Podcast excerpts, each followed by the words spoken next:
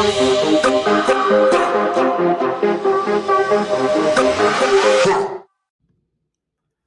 morning, good afternoon, or good night. Welcome to another episode of the Daily Rise. I'm Adrian Conway. Today, we're exploring more aspects of leadership. Now, this is a topic that I dive into often because clearly I find myself in a role, inevitably, of leadership, usually in almost anything that I do, for which I'm grateful.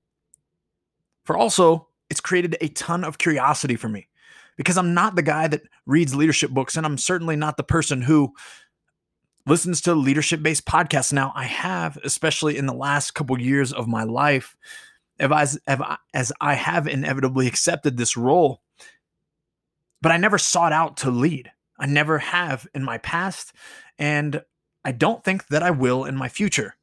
I will continue to be true to who I am, do the best that I can, and also do what is asked of me in order to get the most out of the group that surrounds me. And if that means speaking, if that means leading by example, then those things are what I will do. My goal has inevitably been to help those around me and myself thrive to the highest level. Now, one thing that I wanted to make clear today in this episode surrounding leadership and the attributes that I think a lot of us need to become sensitive to is that a person can coach you, a person can lead you, a person can give you advice in the moment and change what you're seeking to change. For example, a great basketball coach can teach you the mechanics of a proper jump shot and really change the way that you move through that action and, in fact, improve it. He can give you the results that you're seeking.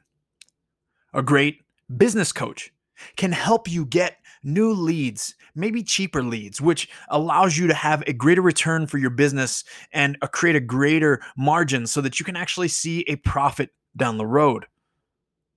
And a great relationship coach can actually be someone that helps you dive deeper into, particularly, you know, a marriage relationship or relationship with one of your friends or the way that you're treating your coworkers or your peers. There are so many specific coaches in this world for any and every aspect in our lives.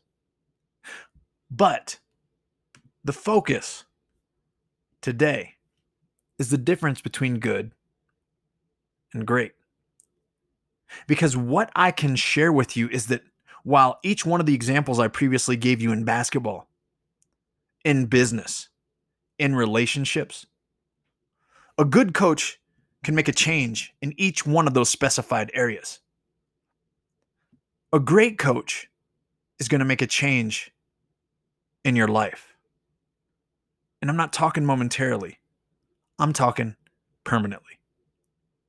The reason is because of not what is exactly communicated and taught, but it's what resonates with you as an athlete, as a follower, as a consumer of this information, and how it makes you feel because that will be forever remembered.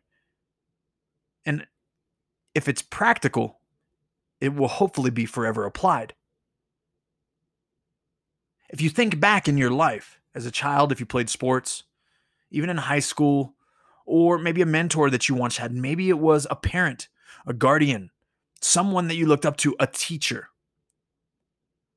There was someone who was serving a particular role in your life at the time and for some reason they stand out to you above all the rest.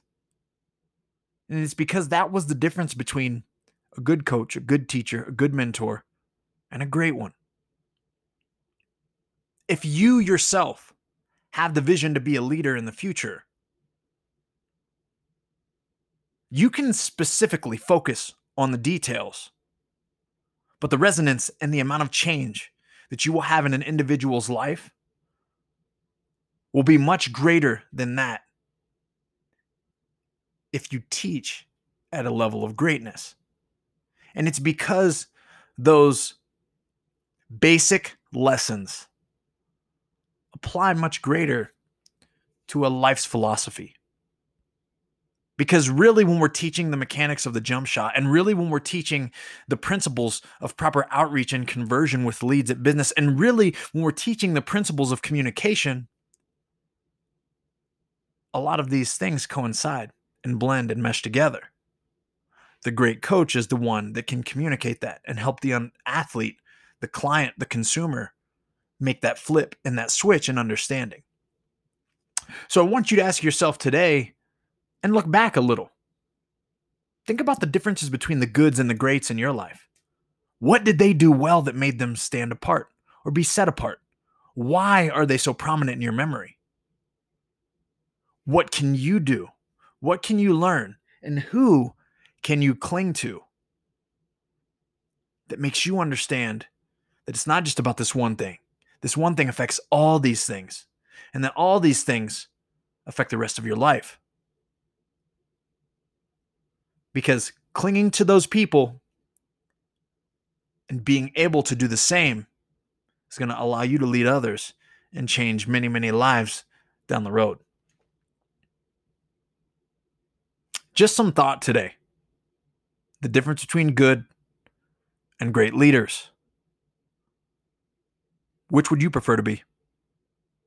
Today, do something amazing, guys. And more importantly, just keep going, keep rising.